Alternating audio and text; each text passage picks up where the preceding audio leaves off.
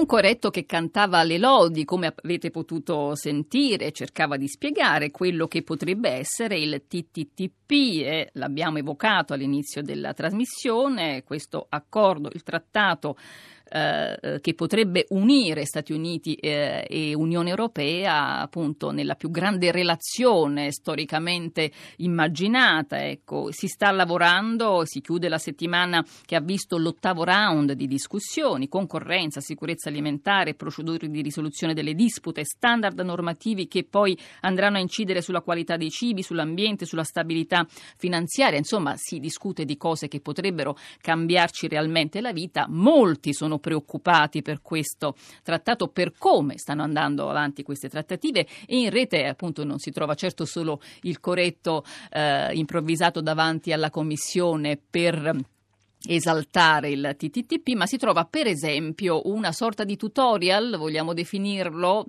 invece mandato in rete da coloro che credono che questo trattato vada fermato.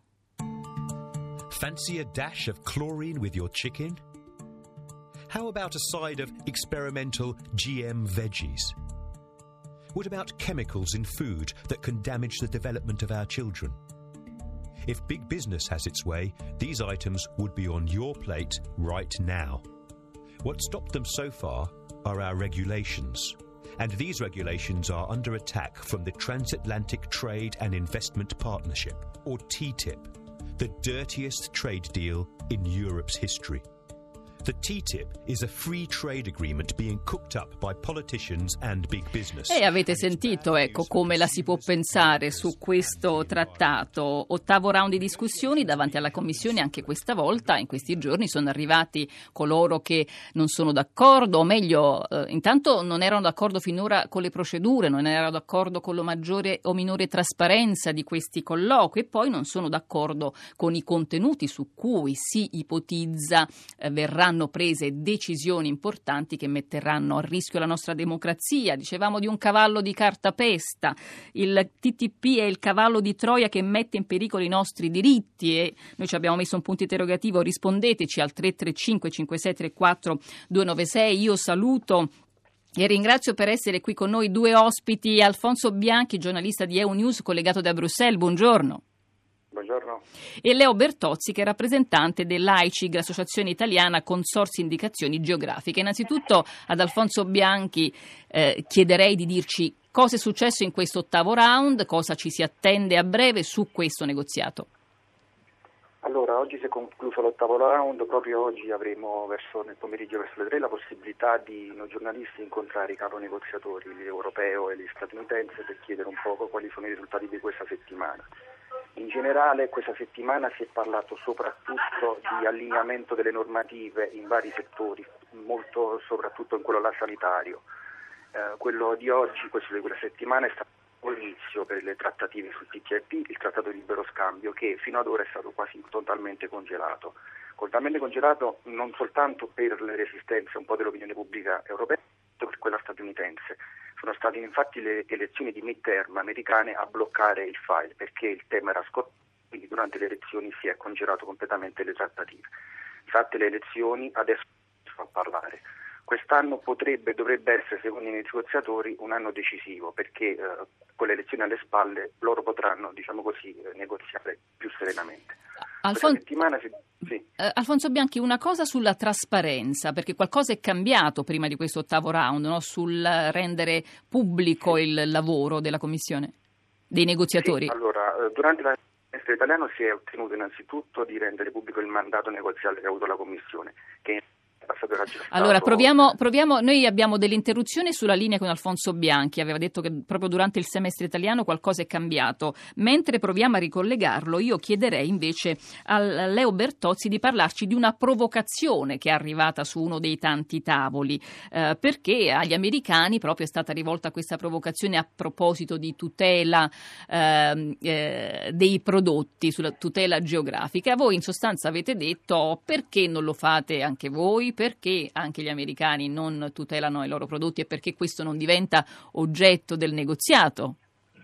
Esatto, guardi, innanzitutto Grazie per questa opportunità. Eh, io rappresento l'associazione di tutti i consorzi italiani dei prodotti DOP e DGP che nel nostro eh, paese sono 268, quindi eh, con un fatturato importante e anche appunto, una, una, fonte dire, del, di eh, sviluppo del nostro settore agroalimentare.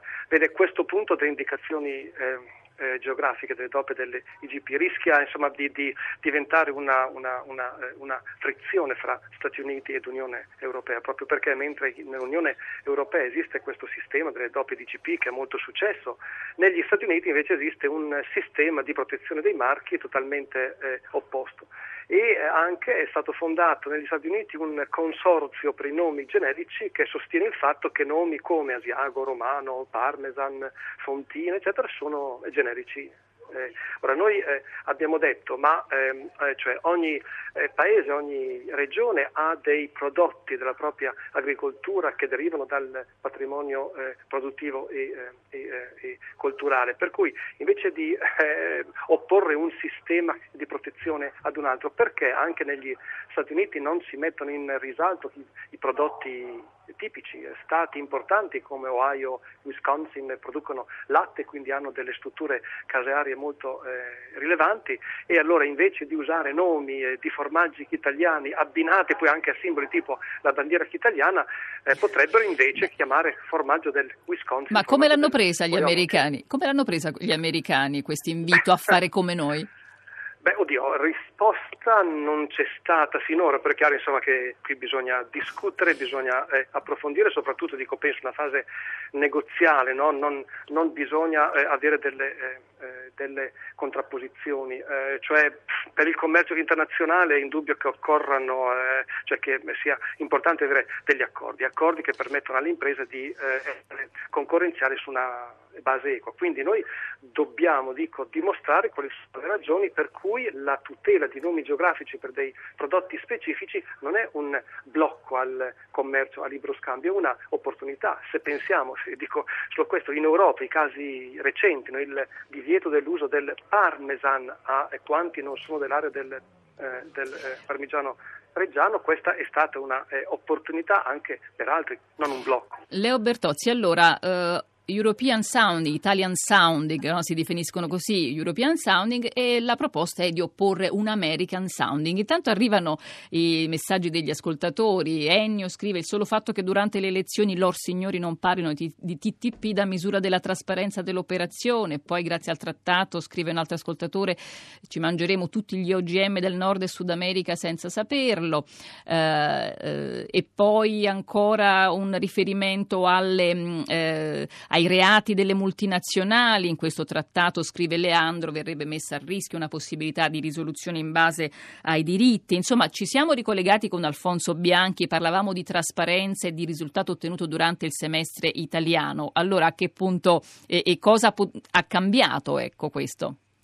Allora, innanzitutto, cercando di dire, è stato pubblicato il mandato negoziale che ha avuto la Commissione. In più la Commissione si è impegnata, e lo sta facendo, a pubblicare ogni volta quando ci saranno dei negoziati il suo punto di vista. Quindi saranno le proposte, diciamo così, che la, l'Europa metterà sul tavolo. Quello che chiedono le associazioni, le ONG, è che si venga a sapere anche quello che propongono gli Stati Uniti. Una, una cosa a cui al momento l'Europa ha risposto di no, naturalmente, perché in un negoziato i due negoziatori possono decidere di rendere pubblica la propria posizione, ma non quella dell'altro negoziatore. Sono stati poi dati anche molti più poteri ai, agli eurodeputati, quindi ai, ai rappresentanti eletti dai cittadini, di avere accesso a documenti d'atto. Quindi saranno loro a doversi fare poi portavoce di tutto quello che sta discutendo e di tutto quello che si sta decidendo. In più ci saranno delle revisioni probabilmente di midterm sui, sui negoziati, perché il negoziato verrà appunto discusso tra le due parti e alla fine dovrà essere approvato da Parlamento e Consiglio. Naturalmente in blocco non ci potranno essere emendamenti. Che cosa quindi sta cercando di fare? Di fare delle sorte di revisioni, votazioni a metà termine, cioè se è arrivato a questo punto il Parlamento si potrà esprimere a favore o contro per fare in modo che la trattativa continui in una direzione piuttosto si fermi.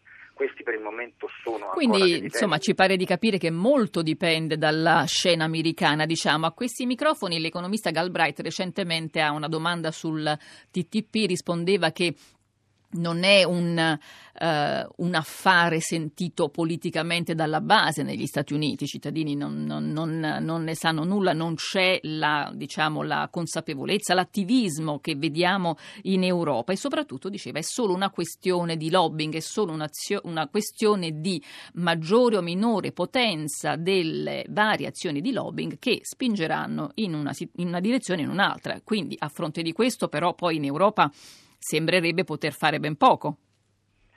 Allora, la questione è molto simile anche qui in Europa. Secondo tutti i sondaggi, secondo tutti gli studi, l'opinione pubblica per la maggioranza è contraria a questo, a questo trattato, è molto perplessa. Hanno paura che questo possa aprire eh, il nostro mercato dei prodotti che non vogliamo, come gli OGM, come le carni agli ormoni ed altro. La Commissione rassicura dicendo che questi temi non sono sul tavolo, sono stati tolti dal tavolo la questione degli OGM ed altro, ma il tema resta forte.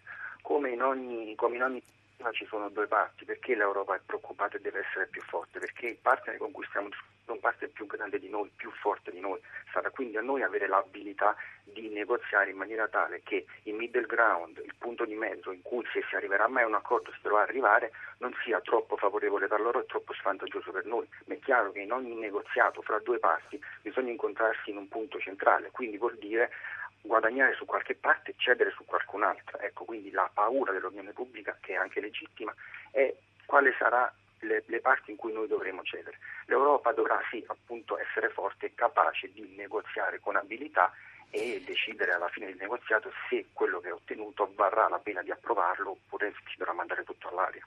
Alfonso Bianchi, la commissaria al commercio Cecilia Malmstrom però cerca di rassicurare, dice quello che bisogna coltivare è la fiducia, cercare di far capire ai cittadini che qui non mettiamo a rischio la democrazia eh, e si parla di criteri guida, si parla di tenere ferme eh, alcune linee, però ecco eh, eh, la traduzione di tutto questo, quale potrà essere, anche qual è il, il, calendario dei lavori, ecco così cerchiamo di capire come seguire in seguito la, la vicenda del trattato.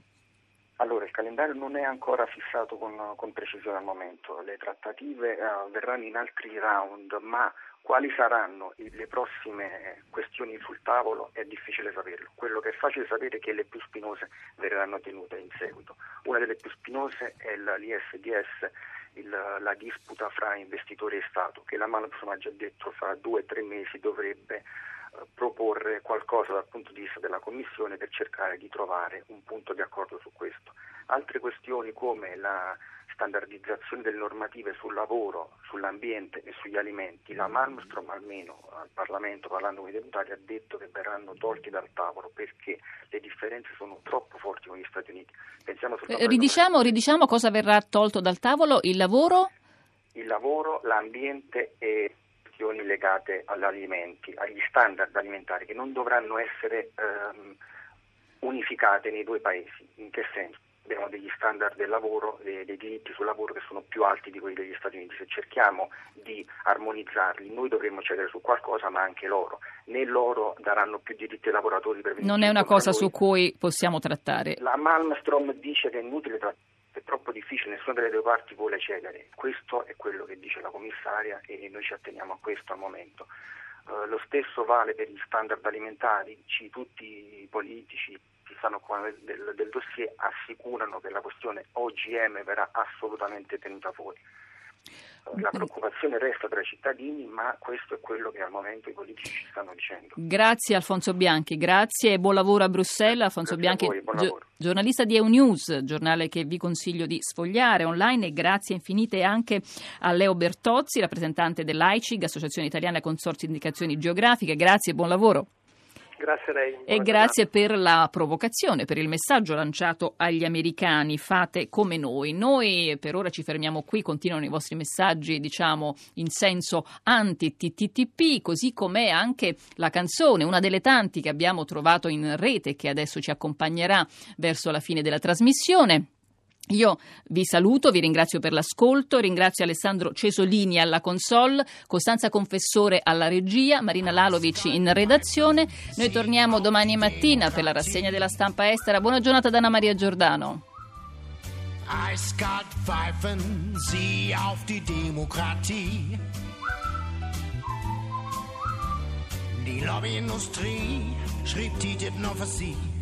Das alles dient dem Investorenschutz. Das Geschäft läuft wie geschmiert, Lebensqualität verliert. Die Zukunft ziehen sie damit in den Schmutz. Doch eiskalt pfeifen sie auf die Demokratie. Doch schon bald da pfeifen wir dann auf sie.